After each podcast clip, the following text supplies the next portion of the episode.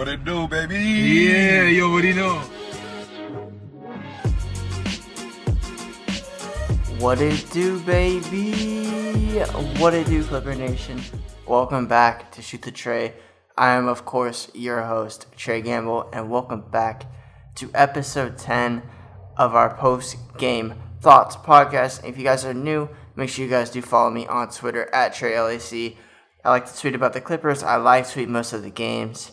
And overall, I'm just a big Clipper fan, and you know, just that just lives and dies by the team. So, um, if you guys listened to the last podcast, I told you guys that I wasn't going to be able to do a post game recap of this game, but then um, I forgot it was Easter. I can't lie. I totally forgot that Easter was right here upon us, and um, I got the day off today. So uh, let's get right into it. Um, going into tonight, Rajon Rondo was questionable to make his Clippers debut today, and it was really, really fitting. Uh, he ended up making it against his former team that he just won a championship with, so that was pretty, really cool. And Pat and Serge, of course, are still out. It's like clockwork. Those two have been out forever now. But I mean, I think they're making some significant progress, so I hope to see them back out there very soon. Um, and it seems like Paul George is going to keep playing on his foot. Uh, I don't totally agree with it, but I mean, I guess it's good to figure out what he can and can't do on it before we get into the playoffs because you don't want him to sit out now, I guess.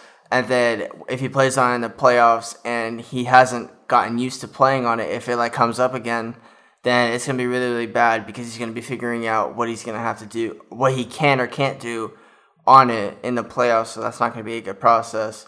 So I mean, I guess I kind of like how he's figuring it out now, um, even though I don't totally agree um, on him playing on it. I mean, only time can heal this thing, I guess. Um, even that's not totally guaranteed.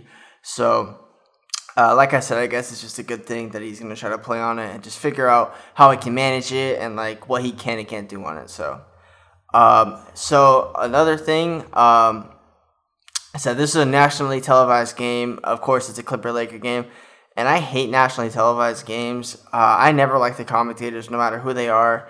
Um, they, they they they spend most of their time just bullshitting and just they just don't ever talk about hoop.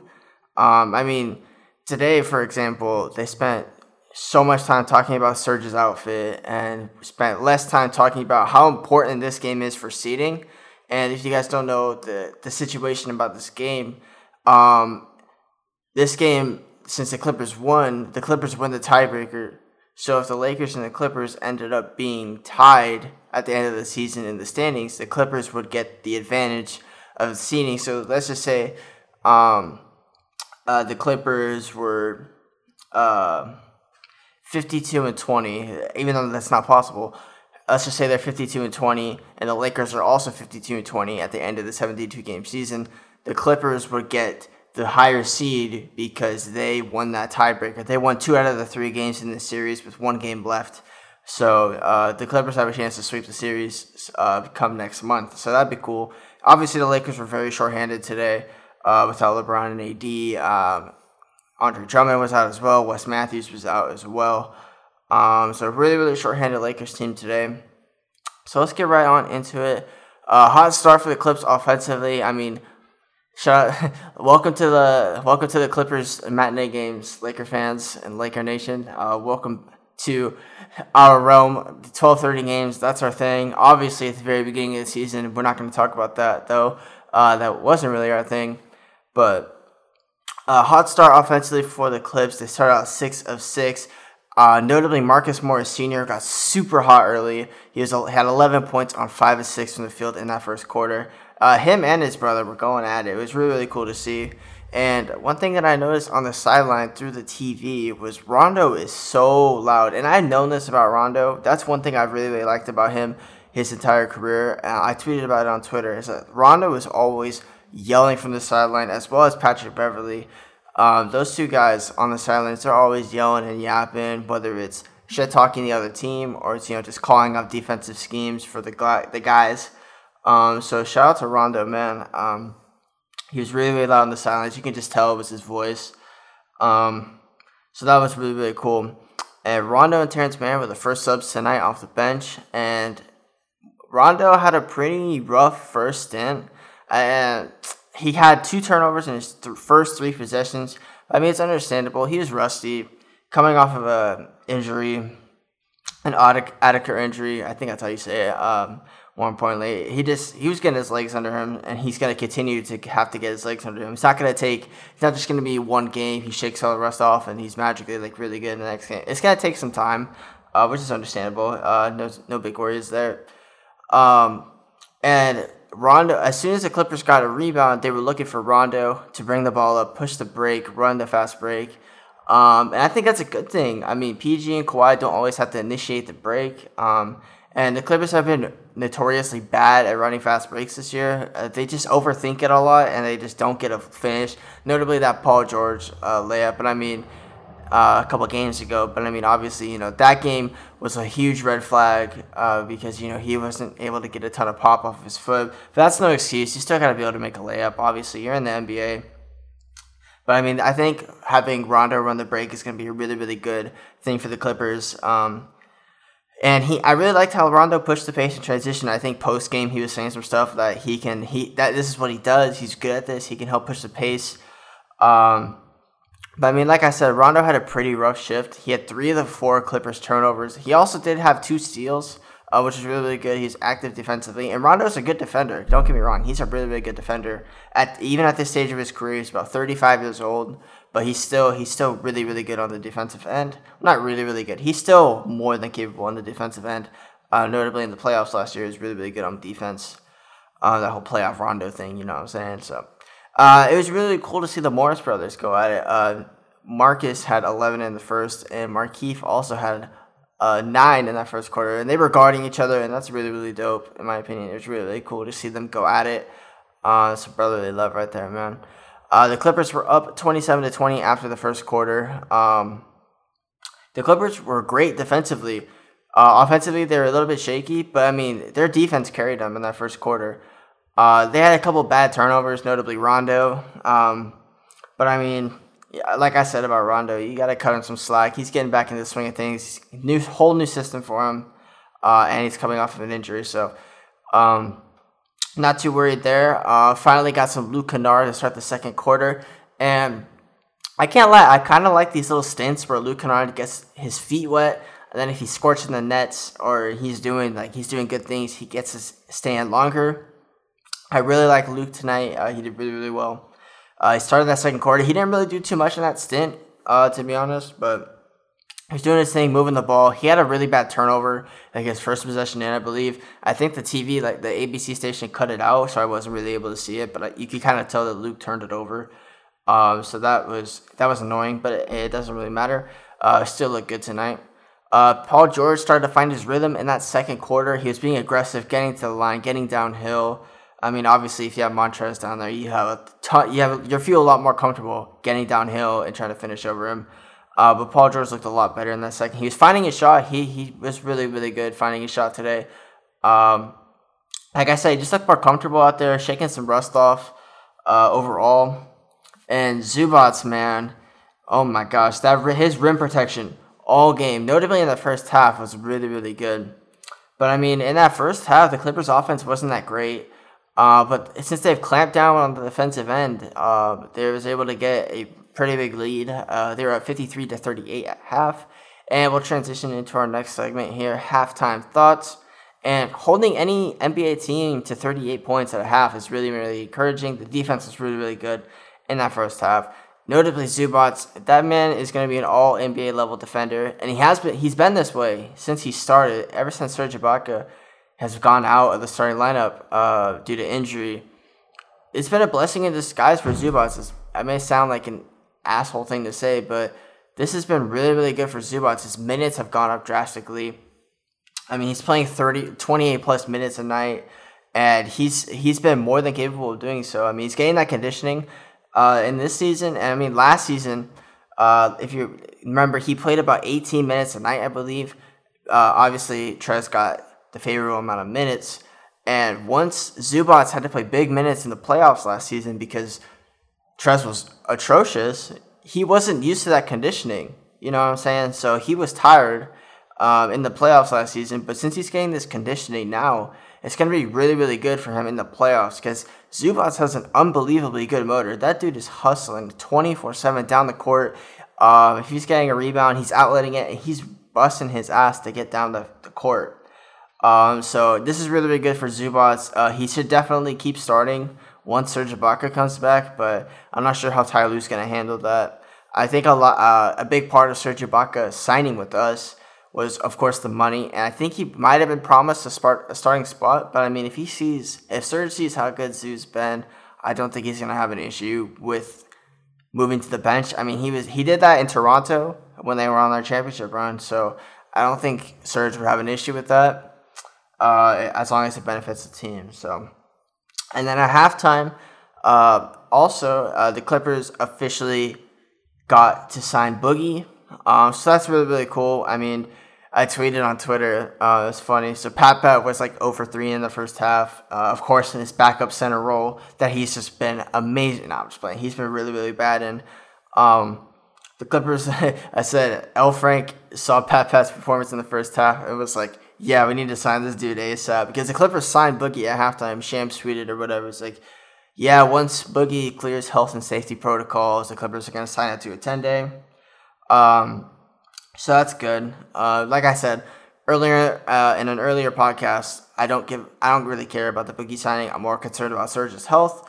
But I mean, Serge is making strides uh, towards coming back. So uh, I think that the the weight on my shoulder of the, the worry on my shoulders is not as significant anymore because Serge was on, uh, on the court. I'm not sure if he was on the court today though. Uh, we didn't really get any footage of that. I don't think, to my knowledge. But uh, a couple of games ago, Serge was on the floor shooting around, so that was really, really, uh, that was a really good sign. And PG has found his shot. He was shooting really, really well in the first half, uh, so hopefully that continues. Obviously, he's been slumping due to his foot. And if we get into the second half, the Clippers quickly extended their lead to 20. And Marcus Morris continues to throw in bombs from deep. He's just shooting the shit out of the ball tonight, and he has been all season, and even beyond the season, he's just been great for the Clippers. Ever since he became a Clipper, he's been shooting the shit out of the ball. Um, and Zubac, uh, another development from Zubac is his passing out of the short roll has improved a lot. Uh, he had a nice pass to Kawhi. He had a nice lead pass to Kawhi, cutting baseline. Uh, he caught the ball out of the short roll. He was like at the top, uh, like at the free throw line, he threw a bounce pass, a lead bounce pass right to Kawhi, and he got a reverse layup on it. It was really, really nice. Uh, I was like, man, he's done that a lot this season where Zubac has found Kawhi from that baseline cut. And he's improved on that a lot. So the Clippers extended the lead to 22 after that bucket. And the, the defense continued to be solid. I mean, there's one defensive possession uh, my guy Jamal posted on Twitter uh, at Clippers 24 7. He posted on Twitter. It was a really, really good defensive possession. The Clippers were swarming, rotating left and right, and it forced the miss um, at the end of the shot clock. So that was uh, another really, really good defensive possession. And overall, I mean, all night, they were locking up on the defensive end. So that's what really carried them in this game. They, they also shot really, really well. Um, but I mean, at times, the offense just looked shaky tonight. Uh, the third quarter, notably, was really really bad. It was just a rock fight. I mean, the, the third quarter was the worst quarter by far in this game for both sides. Um, but I mean, a positive. Uh, Rondo got his first Clipper bucket, but immediately after that, I don't know if this is going to be a concern moving forward. But Rondo was like holding his the same area he's been hurt. Uh, his right out I don't know how to say it, bro. Adductor area. And as he was running back, I think he ch- he checked out. He didn't come back in uh, the entire game. So I was a bit concerned at that, but I mean, he didn't really. I don't think anyone commented on it post game, so maybe we shouldn't be too concerned. But I don't know if he. I'm not. I wouldn't be surprised if he was listed as questionable or even out. Um, I, I don't know if he like re-aggravated something or I don't know. To be honest, but hopefully uh, he's all right. Moving on to start the fourth quarter, Luke Kennard, of course, he checked in at the end of the third uh, and into the fourth quarter. Uh, he started to make some shots. He's been he's been getting some really really good stints. He's made some shots when he's been counted on. Um, he he got his first stint um, at the beginning. Of, at, I can't remember when he got his first stint in this game. I think it was towards the end of the first, um, and then towards the end of the third, start of the fourth is when he got his good little stints in. And he was making shots. I mean, he shot the ball really, really well tonight. And tonight is another night where I forgot to uh, bring the stats up because I'm actually recording this a lot later than usual. Usually, I start recording the podcast right after the game, but it's about 7:30 right now that I'm recording this, so it's way later. So I can't totally remember everything. To be honest, that's why I'm like having trouble figuring out when did Luke play. But I know he checked in at the end of the third and continued on at the start of the fourth, and Luke might be that guy that takes the just add water name from Tupac because he's been getting buckets. I mean, he's just been really, really good. Um, he was slumping these past two games. I think he's he shot pretty bad from three, uh, if I remember correctly, or just the eye test or whatever. He just hasn't he hasn't shot the ball well these past two games. I mean, every game before that, he's been insane. Um, but like I said, he's gonna take that just add water uh, name from Tupac because Tupac's been really, really bad recently hence why they signed another center. Um, but he's he is getting buckets in the fourth, man. I can't lie. He's draining threes. He's getting used as a screener. Uh, he was used as a screener for Kawhi multiple times, and then he would hit that mini out of the short roll, and he's really good at that. Even like off the bounce, he'll take a little step back and drain that little left-handed mid-range, which is really really good. He's so good at that. Um, and the bench is emptied with about three and a half minutes left. And this game was more important than it looked. It really, really was. Like I said, the Clippers win the tiebreaker. Uh, the game it was not a good game. It was it was a particularly boring game, if I'm being quite honest. It was just it was a slugfest. Clippers win 104 to 86. They are now both statistically in the top 10 offense and defense. And the defense is the biggest thing for me. The Clippers are historically good offense. So they're like, but them being in the top three in offense is not surprising to me at all. But the big thing for me and a lot of other Clipper fans is that they are now top 10 in defense, which is huge.